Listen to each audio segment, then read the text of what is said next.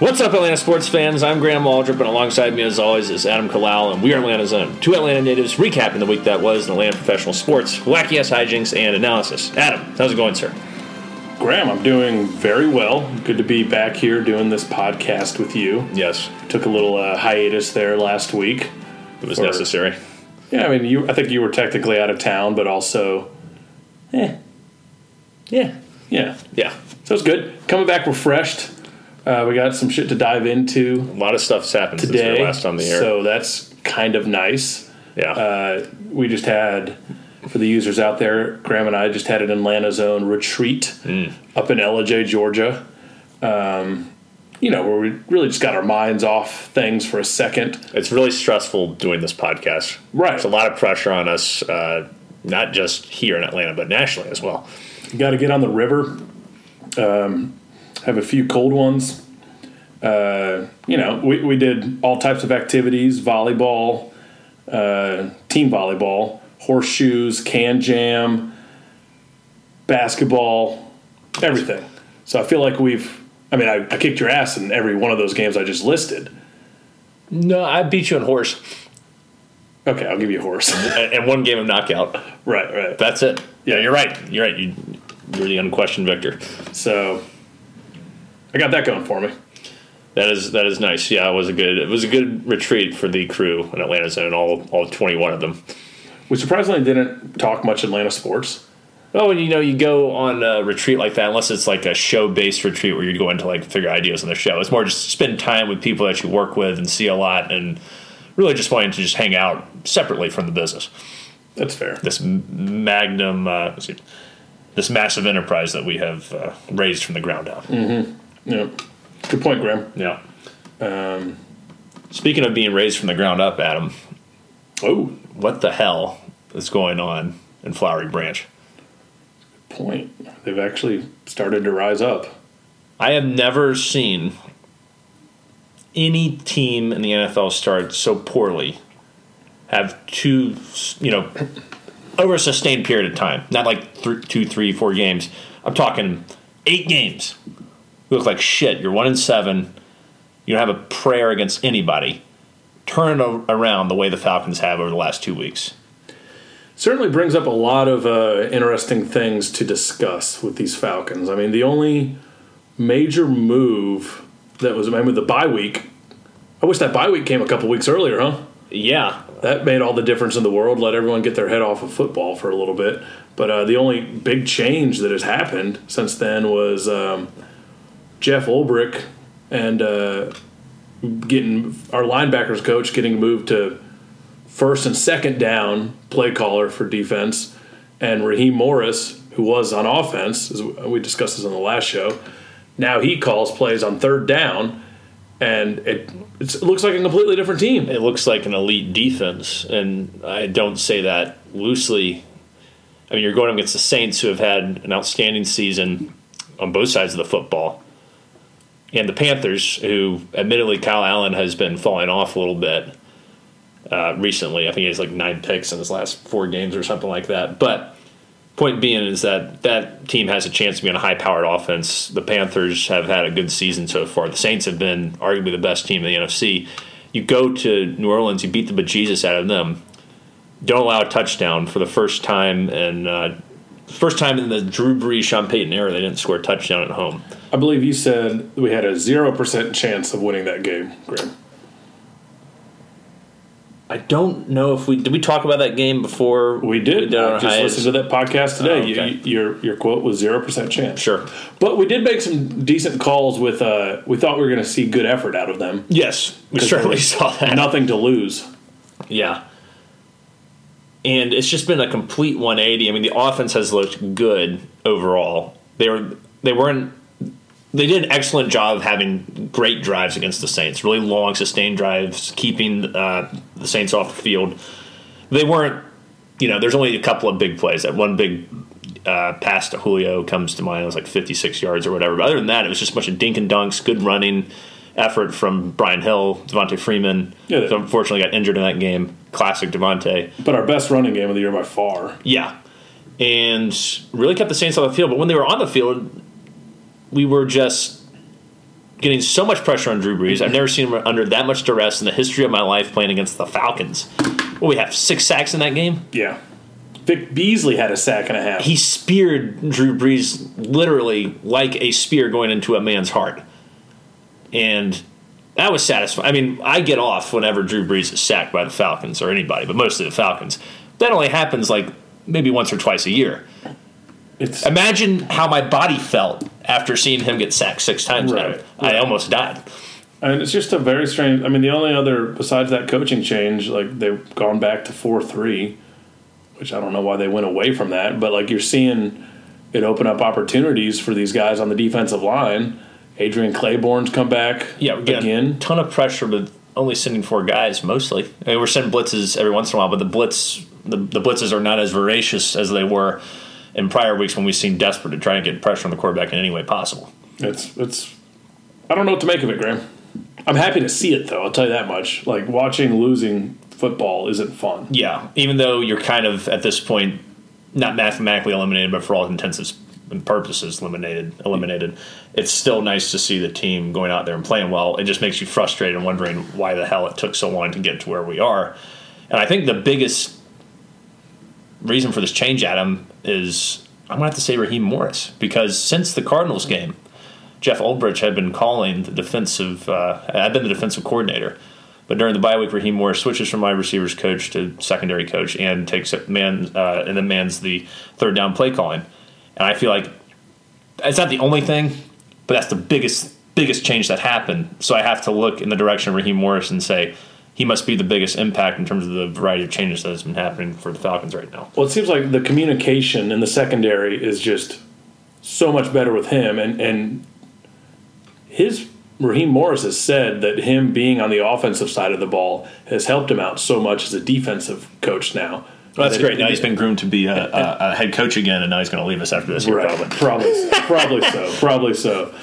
But um, yeah, I mean that, that's been crucial. I mean, like he seems to have a way of connecting with these guys that Coach Bro just wasn't doing on his own. Um, but what, what do you think about this whole Ulbrich calling first and second down and Morris calling third? It kind of makes sense.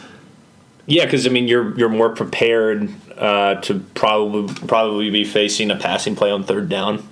You got the secondary guy calling the play. Yeah. I've never heard of something like that. That's not to say it's unprecedented, but I've never heard of something like that. But it's working beautifully. Only 15 points allowed in the last 10 quarters. No touchdowns. No touchdowns. 29 to 3 was the, the final score of the Panthers game. We even got a special teams uh, touchdown in that game by Kenjon Barner. He returned a punt a punt to the house. That's the other thing. Special teams has looked amazing as well. Yeah. Is it, does it all come down to uh, Younghoe Koo? He did miss a 38 yard field goal. He did. in the in the Panthers game. Not that it mattered. but he's still seven of eight. Yeah, I mean, he's looked good overall. Uh, like you mentioned, Vic Beasley looked good. Uh, the even though the defense was dominant in the Saints game, they still didn't force any turnovers. They hadn't had any turnovers since the Sunday night football game against the Eagles, where Desmond Trufant had two two picks.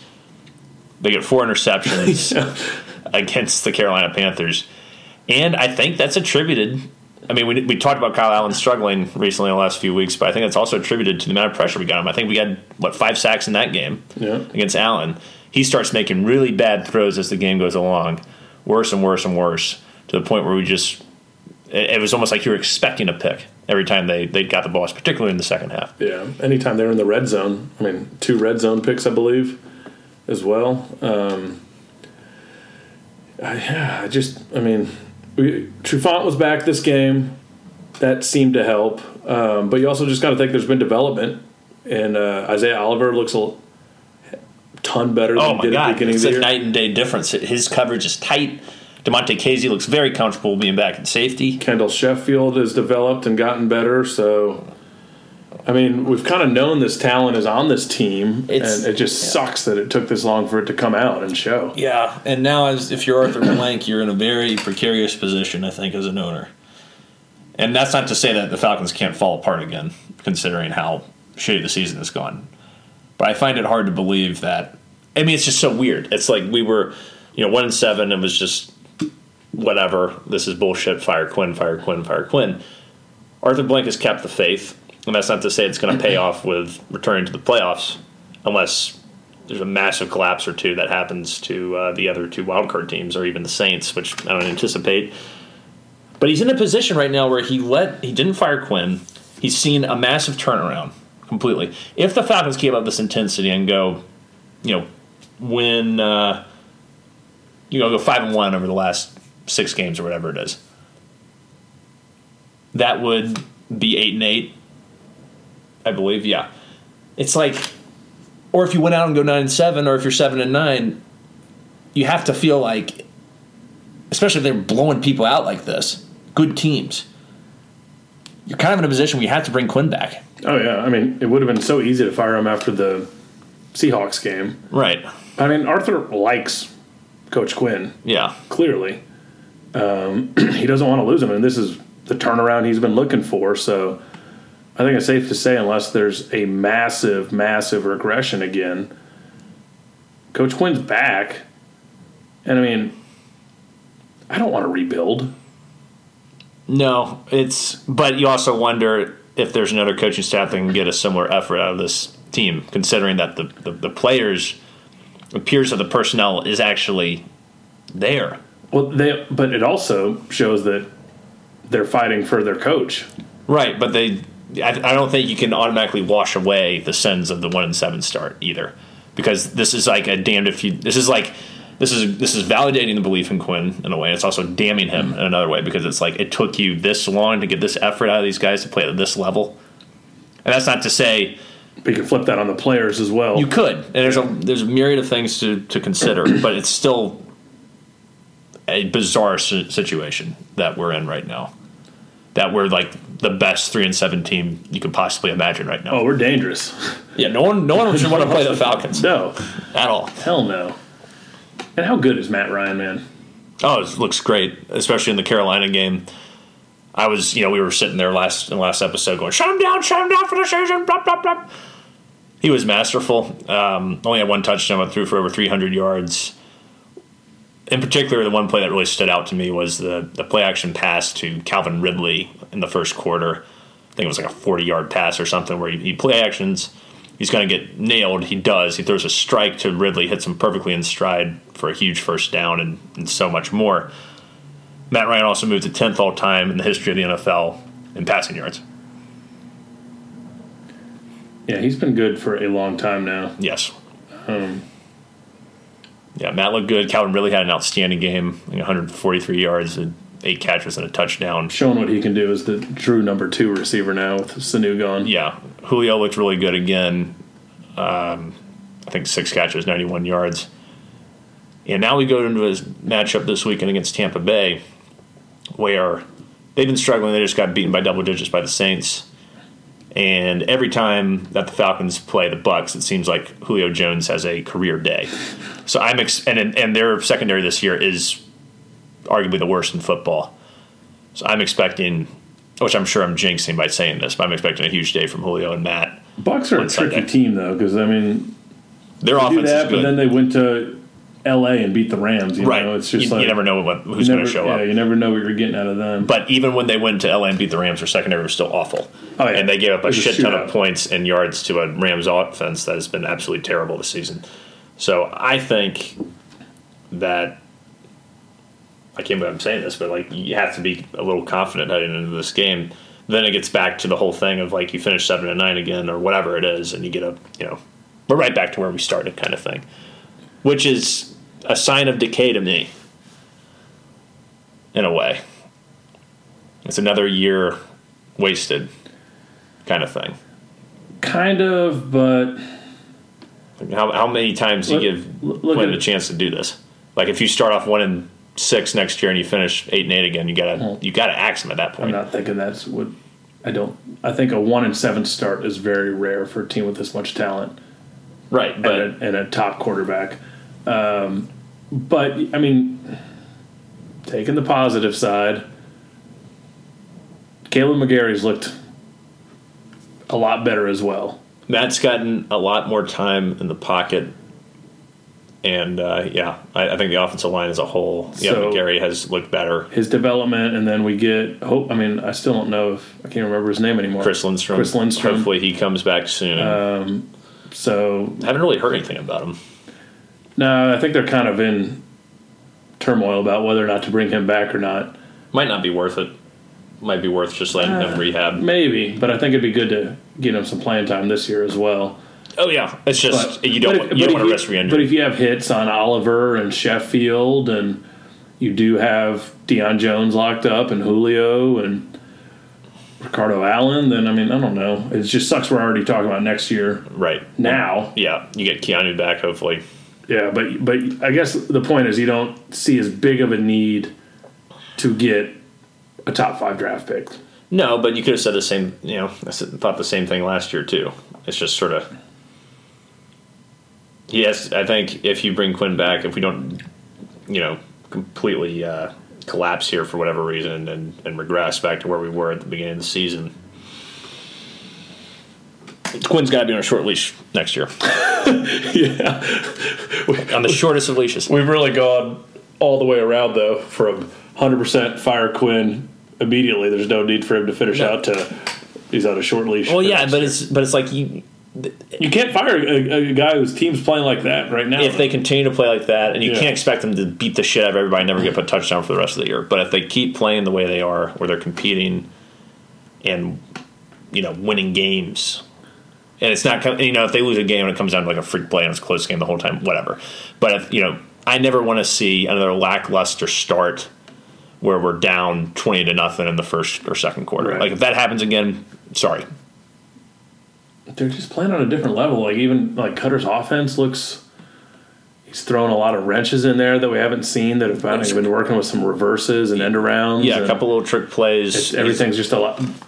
Turnovers haven't been an issue. Yeah, he's gotten rid of the bubble screen, which has been nice to see. Uh, also doing that without Austin Hooper, who's been Yeah, we were a huge contributor on offense this year. Yeah, if anything, we're less healthy than we were a couple weeks ago. Yeah. One thing I don't think we talked about, Adam, that happened, uh, I think before we recorded our last show, I can't remember. Who cares? Falcons had a chance to trade Devonta Freeman, didn't do it. I have to wonder why. The, the Lions came to the Falcons and said, we'll take him. Yeah, that's true. I mean, it makes no sense. It- it- I, would, I would need more details. It was during the bye week. maybe they were asking us to eat like all of the money, maybe. Um, Which is weird though. but I mean, I feel decent with Ito for next year and Brian Hill and Al, uh, uh, Ollison finally got called up this week. And, Yeah, he didn't do much, but But seeing him ramming in from the one yard line, how sweet was that? that was good. That was good. I'm not gonna get too excited about that, but it was it was still nice to see. But just power football. Yeah, I, I'm more excited about Hill from what I'm seeing from him right now. He's also getting more opportunities, but I really do wonder what happens. What becomes of Devonta? He's become another. You know, it's another year from him where he's missing games and not healthy and. I think that's one of our preseason predictions that are coming true already. Yeah, is that he's, most he's dis- not going to be healthy. most disappointing Devonta Yeah. Freeman. So we'll have to see how this weekend shakes out. I think we have the same record as Tampa Bay. We're both three and seven. yeah, let's get out of the cellar. Yeah, Jameis Winston's playing is not playing as well as he was. Uh, they still got two dangerous receivers in Mike Evans and Chris Godwin, two of the best in the league. Uh, I think they're definitely the best, arguably the best receiving tandem in the league, even more than Julio and Ridley. Like they consistently have put up just beastly numbers this year.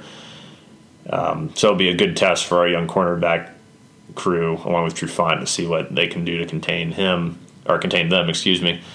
And then they don't really have much of a running game. They got Ronald Jones, the second, Second. who's okay at best, but he's become their clear starter over Peyton Barber. He had a uh, not against the Saints, but the week prior he had a good game, eighty-five, I think eighty-five rush yards with a touchdown. But I'm not really concerned about him. I mean, McCaffrey got his last week, but we kept him out of the end zone, and he got most of did Most most. dump offs. It was, yeah, it was all dump offs. Most of his damage was through the air Yeah. and Ronald Jones isn't exactly an elite uh, receiver uh, out of the backfield. And you know, there's another thing too. It's like we just crushed Alvin Kamara in that Saints game. He didn't get anything going.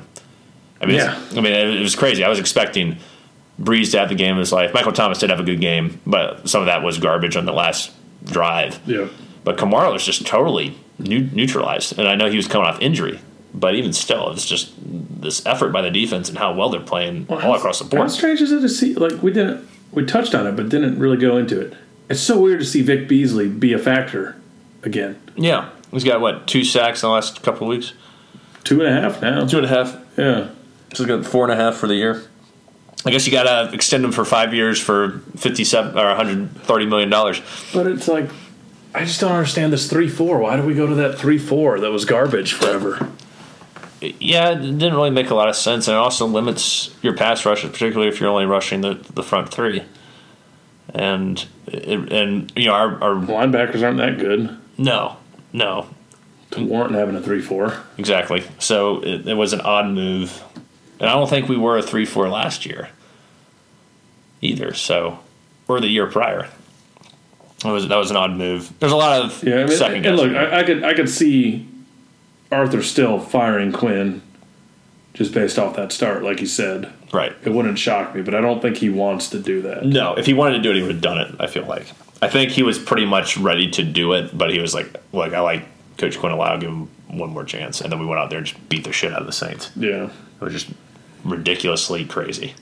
Uh, hey, that's our Super Bowl this year. Beating them at home is awesome. Yeah, And it, I mean, it makes Thanksgiving a lot more interesting. yeah. I think they'll be a little more well attended. yeah, I'm interested Uh, to see what the this the the Great Anus looks like this weekend. yeah, see if There's a people little, actually little more interest in show that up a little bit more. Yeah, Um, now that we're in division play. right. They're definitely giving folks uh, more to see. Yeah. Kind of want to go to the game, but I don't think I will. I kind of do. I, th- I mean, seems like it could be a good time. Could be. We should beat the Bucks. I'll say that much. Yeah. Which I, I didn't think I was going to say about any team. Yeah, and then The you think the three year. weeks ago you were going to say we should beat whoever else we play the rest No, of I the thought we were going to lose out. yeah, But now, like the rest of the schedule actually looks very doable. it's so frustrating to think like if we had just beaten the, the Titans and the Cardinals, we'd be five and five right now and right in the thick of it with this seemingly now elite defense. I know. playing either. We're just minds. one of those teams, like, and we're in calling distance, like, yeah, or if the Saints didn't win five straight with Teddy Bridgewater, right, freak shit like that. We didn't see happening. No.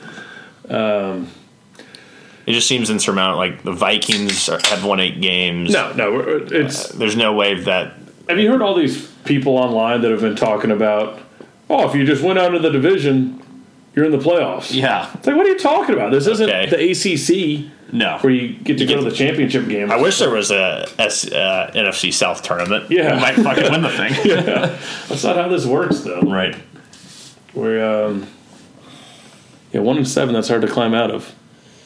Yeah, particularly when the there's a clear there's a clear barrier between the upper echelon of the NFC and the lower echelon. We are definitely still in the lower echelon, and even though like the last wild card team, I think is Seattle, or I can't remember Minnesota. They won eight games already, Yeah. so it's like unless So we, we would need them to, and they would have the tiebreaker over us. right because they beat us earlier. So we would need them to lose out, basically. yeah, and then you need the Saints to pretty much lose out at this point, and that's not going to happen. No.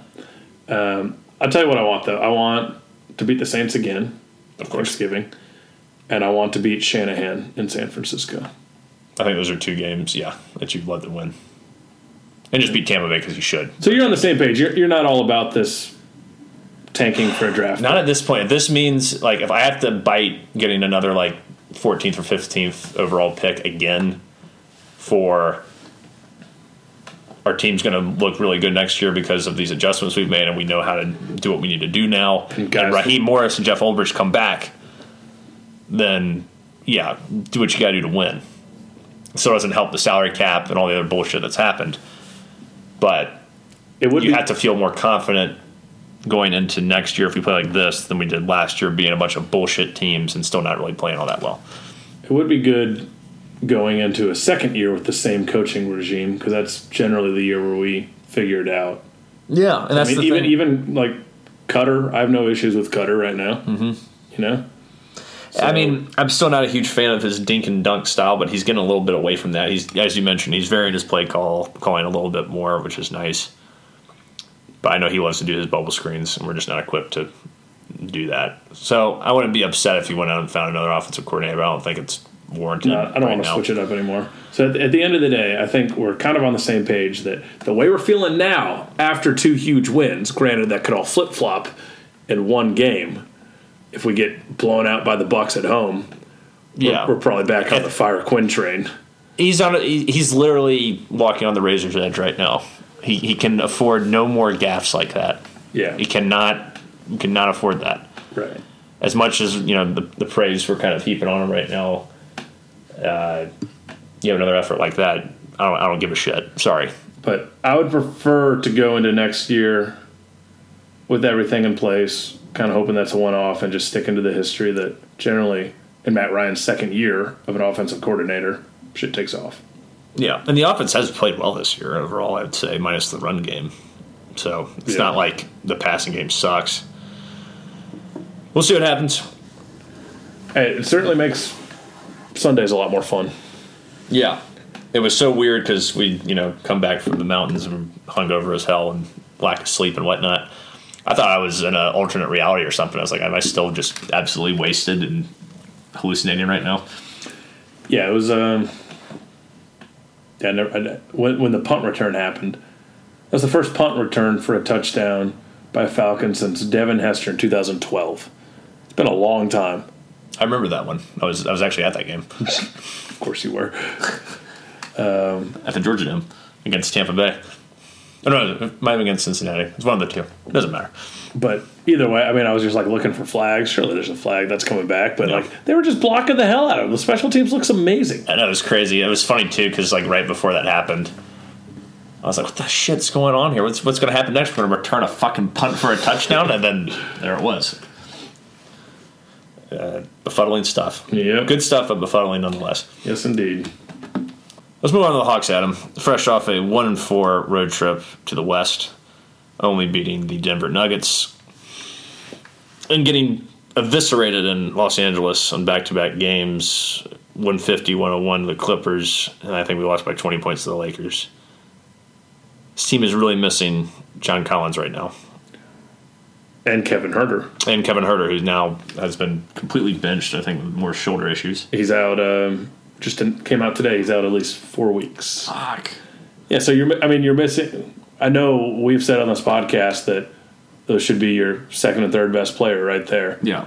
and we're missing them. So, what do you expect? It's a lot of pressure to put on Hunter and Reddish. And Reddish still hasn't really taken off offensively yet. Once again, I'm going to give him a long leash. Hunter's been solid, but nothing spectacular. Right. Yeah, that's fair. And once again, I would still give him a long leash. He's still playing decent enough basketball. I mean, there's no reason to really uh, freak out about any of these guys right now in terms of how they're producing. Looks like. I mean, they're only a game and a half out of the eighth spot in the playoffs. So, Oh, there's still plenty of time to right the ship. yeah, we're not at the point of uh, writing them off or anything. But I mean, this injury thing is killing. The injury thing to Huerter, the Collins suspension. Hopefully, they just need to come home, get things right. Yeah, but the, the tough thing The records. I mean, the the um, schedule's not easy. either. schedule's been brutal, especially playing the Clippers and Lakers back to back. I mean, the Lakers are one of the best teams in the league. Clippers just got Paul uh, George back. He scored 37 points in 20 minutes. I mean, it was ridiculous. Um, and he didn't play after that, which is even more ridiculous. Uh, yeah. I, I think the tough part about this is. I think the tough part about this is that if Trae has any sort of cold streak, which he did a little bit in that Suns game. You know, you started off pretty hot and then got went a little cold. I think we had four or five points in this in the second half. Uh, there's no one to pick up the slack. There's no one to take the pressure off Trae. He's having to carry the whole team. He's doing a good job, but you know his game is still developing as well, and you can't expect him to go out there and drop you know 45 and 15 every night uh, especially with his supporting cast. When he has more people to help him, like Huerter and Collins in particular, you know, you're going to have uh, a better game from him overall. But when he has to do literally everything on the floor, it seems like he's just not going to put up those uh, Luka Doncic esque numbers every night. That's true. You, you know, I'm looking at this box score from the Lakers game though. Who are 11 and two? I didn't realize they were that good. Oh yeah, no, they're they're out, out an outstanding season so far. I see some promising signs though. so we only got. I mean, Jabari Parker's pretty much been our secondary scorer. Yeah, he's he's played admirably. and we, but we only got 11 from him that game. Your boy Cam went off for 13. Ooh, that's promising. Might have been a career high. Um, Allen Crabbe, who you'll recall he came over in the Taurean Prince trade. Haven't really seen him this year. He had 11 and 15 minutes. Mm. So that's promising to me in the fact that let's get home, get a little mojo going. Yeah. If some of these other guys, I mean, we really just need people to be around there, be around 12, 15 points. Trae's going to take care of the rest. Um, but you're right. I mean, it is a lot of pressure to have on such a young guy. But I mean, he he's the type of person who he wants that spotlight. Yeah. Um, but yeah, some some growing pains right now, and they're just kind of knew they'd start slow, so they're figuring it out. Right. I think once they get Collins back, once they get Huerter back, I think that I think we'll start turning up again. But it's to be it's to be a few more weeks of brutal basketball, and hopefully they can tread water as much as possible to try and stay, try to get closer to 500. They can be within three or four games of 500 by the time that, even five or six, by the time that Huerter and Collins can get back on the floor and contribute at a high level, we'll be okay. I mean, it was a 20 game, 21 game suspension, I believe. 25. 25. So I think he's served like four or five of those games so far. Oh, surely it's more than that. What do I know, though, Graham? Well, the NBA doesn't play every night. They've had a couple of nights off here and there. I think it's been like five games, five or six games, whatever. It's still still to like middle of December. I think or December twenty third or something. He's out, so it's going to be a minute, over a month. Let's talk a little Braves, Adam. Braves made a big splash in free agency, which I never thought I'd say, uh, and signed Will Smith, former closer for the San Francisco Giants, to a three-year, forty million deal includes a fourth year option. Smith was pretty dominant last year as a closer at a 2.76 ERA with 34 saves, 63 appearances with a sub 500 San Francisco Giants team, uh, 96 strikeouts, 21 walks, limited opposing hitters to a 196 average, including 157 against lefties, and uh, seems to have solidified the back end of the bullpen. We're going to lose Chris Martin probably. So now he joins Melancon and Shane Greene as the back end of the bullpen. And you got to feel a hell of a lot more confident heading into this season than you did last season about the bullpen, considering where we are. Well, we still need to offer Shane Greene a deal. Indeed. You have to think the Braves would be crazy. I've heard rumors that we might not tender him, but I think that would just be really foolhardy, particularly considering how young he is and how much he stepped up after he had his initial run. With Chris Martin not coming back, it would make zero sense to me. Yeah, like who are you going to replace him with? Yeah. Freaking Luke Jackson, America's hero. You always go back to Luke Jackson. I'm just saying. They, they also re, they did re-sign Darren O'Day as well. Yeah, I saw that. So we'll get a full year of him. One year um, deal. Yeah, certainly an unexpected splash from the Braves. What's funny is Anthopoulos, you know, they were asking him about, you know, what do you think? And he's like, oh, yeah, I know, we're kind of thinking, you know, looking at rotation, looking at outfield, stuff like that. And then next day it was, oh, I signed Will Smith. Yeah. Who I think is certainly the best closer on the free agent market. Yeah, he was. Yeah. And funny enough, the the Braves are reportedly saying that he's not going to be the closer, which is also interesting. Yeah, they're saying Melancon's still their guy, but that's how it was with Shane Greene, and that lasted a week. So right. It so, all depends on performance. Yeah, who knows what's going to happen there. So that's not that big of a deal. I also think if you're signing a guy to that kind of deal, you'd want him to be the closer, but what the hell do I know? Anyway, yeah. Should be based on how much money a guy makes, Graham. Hell yeah, it should. Should be based on whoever the best performer is. True, but I think if you look at the peripherals, Greene, uh, not Melancon's probably making pretty damn close to what he's making. Well, he was, but he was vastly overpaid for his work in Pittsburgh, and then did not have a very good career with San Francisco, and lost his closer spot picked it up last year, certainly, even before he came to the Braves. But, but for this argument's sake, we're just talking about how much money they make a year. Indeed. Similar. Fair enough. Okay. You like the move overall? Yeah, I mean, I like the move as long as it's not the only move. Um, you would, th- I mean, it's just such a rare thing for the Braves under any regime to spend big money on a reliever. Yeah. So I would think that they're doing that, like that. They have so many other holes right now. There's no way this is their only move they're making. I think this is just timing wise. It's how it worked out. I heard Smith's agent was like saying that he was going to accept the Giants arbitration deal on this day, I think it's a qualifying offer. qualifying offer. Yeah. Um, so I think that's why this happened early. Um, but leads me to believe more is going to happen. This isn't going to be all we do. I mean, we, we got two starting rotation spots to, to fill. We need a starting catcher Yes, a real starting catcher, not Tyler Flowers. and we need a third baseman. Yes. And who knows? I mean, like, I've heard a lot of rumors about Austin Riley being floated out there as a trade chip and things like that. It'll be a very fascinating offseason to watch, and the first domino has fallen. This has really been the only super high profile move that's happened so far in the offseason. And we're about two, three weeks removed from the World Series at this point, so you'd expect some things to really be. You got to be happy out. with this move, though, right, Graham? Overall, yeah, I mean the guys had a solid career, really good season last year. We certainly need, you know, I think the more you can solidify the bullpen, the better. Um, and I'd rather do that before the season starts than during the middle of the season. So I, I applaud the move, and like you're like you said, I hope there's a few more to come, whether they be free agent moves or trades, in order to improve the ball the ball club. But I, I you know, that was the last thing I was expecting. So it's nice to see. Don't really have much of a, a, a- a screaming rant to go on this time. Can't really poke holes in this one. No, And it's not we ever paid for it. It's not like, let's give him seventy million dollars or something. Really have like a- thirteen million a year. yeah, that's fine. Three years for a guy that's I can't even It's remember. fourth year option as well. Yeah, who's still in his in his prime. So sounds good to me. Doesn't walk many guys. Yeah, like I said, I 96 walks, 21 strikeouts. Or excuse me, 90, 96 strikeouts and 21 walks. That sounds better. Yeah, doesn't walk he goes, well, I did walk 96 guys last year. But that was a fluke. Yeah, He's on a short leash. right. And yeah, Donaldson declined the uh, the qualifying offer, which was expected. There's been a lot of rumblings around Donaldson. Nationals are interested. Rangers are interested.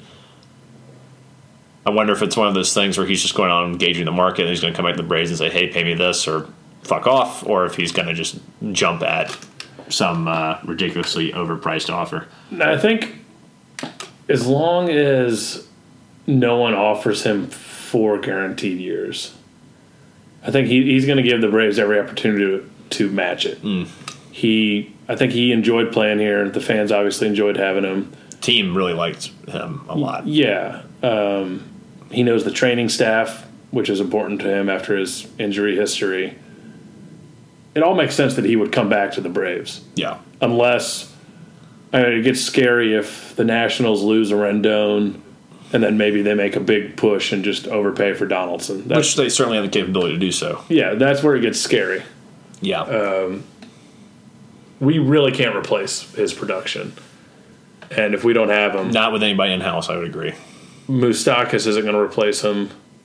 No, but he, Moustakas can have a comparable kind of season. He had a he had a very very solid year with the Brewers, but I don't think he's the def- I don't know I don't know the defensive uh, metrics on Moustakas, but you know Donaldson played some outstanding third base overall for us last season. That would be hard to replace. Too. You you you know we always are fixated on the power of Donaldson and his ability to draw walks and things like that. But he also plays an outstanding defensive third base, and that is a, a very key part of what made the Braves such a good defensive team this year was how good he was on, at, at the hot corner.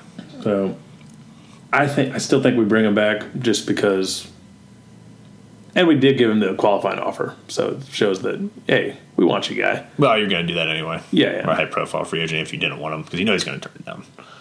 Because you get a draft pick if in case he leaves. It's, it's a it's a good insurance policy, but it's also one of the things that has really screwed up free agency to a degree. Right. Because it's prevented people from wanting to sign folks, especially older players. Mm-hmm. So it could be you know that could potentially work in the Braves' favor, but maybe not considering how, how hot the, the action is around around Donaldson in terms of the rumor mill. I mean, he, I don't think he'd want to go to Texas and just Languish. yeah. Well, the thing Sounds is, if terrible. they, they give him a big deal. You know, I mean, if he's just all about money, money, talks. he's made a ton of money already. True. So we'll see. Yeah, hopefully we can we can bring him back at a reasonable enough deal and at a reasonable enough timeline. I don't want to be you know if he wants four or five years somewhere, I'm sorry. Like that's just that's too much for a guy at his age, and, and the injury history that's recently cropped up. No, I mean, I, I think you do three guaranteed, fourth with like incentives or something, if you have to. Fourth year option, Yeah, or club like club option. yeah, like if he hits certain uh, incentives, you know, at bats, home runs, RBIs, whatever, in the third in that third year, then maybe that'll kick in the fourth year, something like that. I'd rather just make it a club option. You can do other incentives outside. Well, for negotiating sake, you'd have to do some of these things, Graham. maybe. You really better hope there's no precipitous the, fall The off. damn Phillies could offer him oh, fuck the Phillies. six years, two hundred fifty million dollars. Phillies got Joe Maddon as their manager. Speaking of the Phillies, What? oh, you didn't hear about that? No. Yeah, Joe Maddon's going to Philadelphia. When did that happen? A few weeks ago. Um, I heard Girardi signed with the Giants, which was surprising. I'm not Girardi. Gabe Uh, Kapler. Gabe Kapler signed with the Giants, which Yeah. was surprising. Gabe Kapler's with the Giants now, and Joe Maddon's with the Phillies, and that scares me a little bit because wherever Joe Maddon goes, he wins. Um, doesn't matter if it's with a team with no money or a team with a lot of money. He won, you know, American League championship with Tampa Bay Rays, Foster a lot of incredible players like Evan Longoria and David Price. Goes to Chicago, breaks a 110 year curse. Had a good farm system, but you know, once again, he, he cultivated, he helped cultivate that shit Yeah. and won a World Series. So I am afraid of Joe Maddon. Joe Maddon wins. I know he had a he had a rough season in Chicago, but this guy is a good manager, and he's proven that he can win anywhere. It's kind of crazy how quickly Chicago gave up on him. Well, I think it's just one of those things like we talked about. Um, you know, teams that hold their managers accountable when you know they underperform, even if they've done extremely well and achieved the highest goals you can possibly set. If it's not working, they're not going to just let it languish, and it clearly wasn't working. So, Now they got Rossi, the Cubs. yeah, David Ross is on the Cubs, which is He's, he's probably gonna be a damn good manager. yeah, he's he's a pure baseball guy through and through. He knows that locker room, obviously being a member of the championship team there. So, you know, I like Joe Maddon being on the Phillies. When I saw Yeah, that, I was that like, makes- "Shit." That makes me a little uncomfortable. Yeah, because you know they they are very underperforming at a very underperforming team last year. They got a ton of talent on that on that squad. Yeah. So and only should once again be quite competitive next year. Winter meetings coming up in December. I mean, last year I think we signed Donaldson before, I think we signed him before Thanksgiving. so he, he might just be a guy that likes to get it done early. So maybe we'll have some news here in the next week or two. Yeah, maybe so. We shall see. Well, I think this wraps up today's episode of Atlanta's Own. Pretty, pretty quaint little show we had here tonight. Sometimes you got to get in and out, touch on the basics. Not go on a forty-five minute screaming rampage. No anger, No, no big emotion. I mean, that's kind of just signs of where we're at right now sure. with everything. You know what I'm saying? I feel you. Well, until next time. Next time, next time, everybody, rise up, chop on, stand brotherhood, unite and conquer. Remain true to Atlanta. Thank you for listening. Hospital Hospital.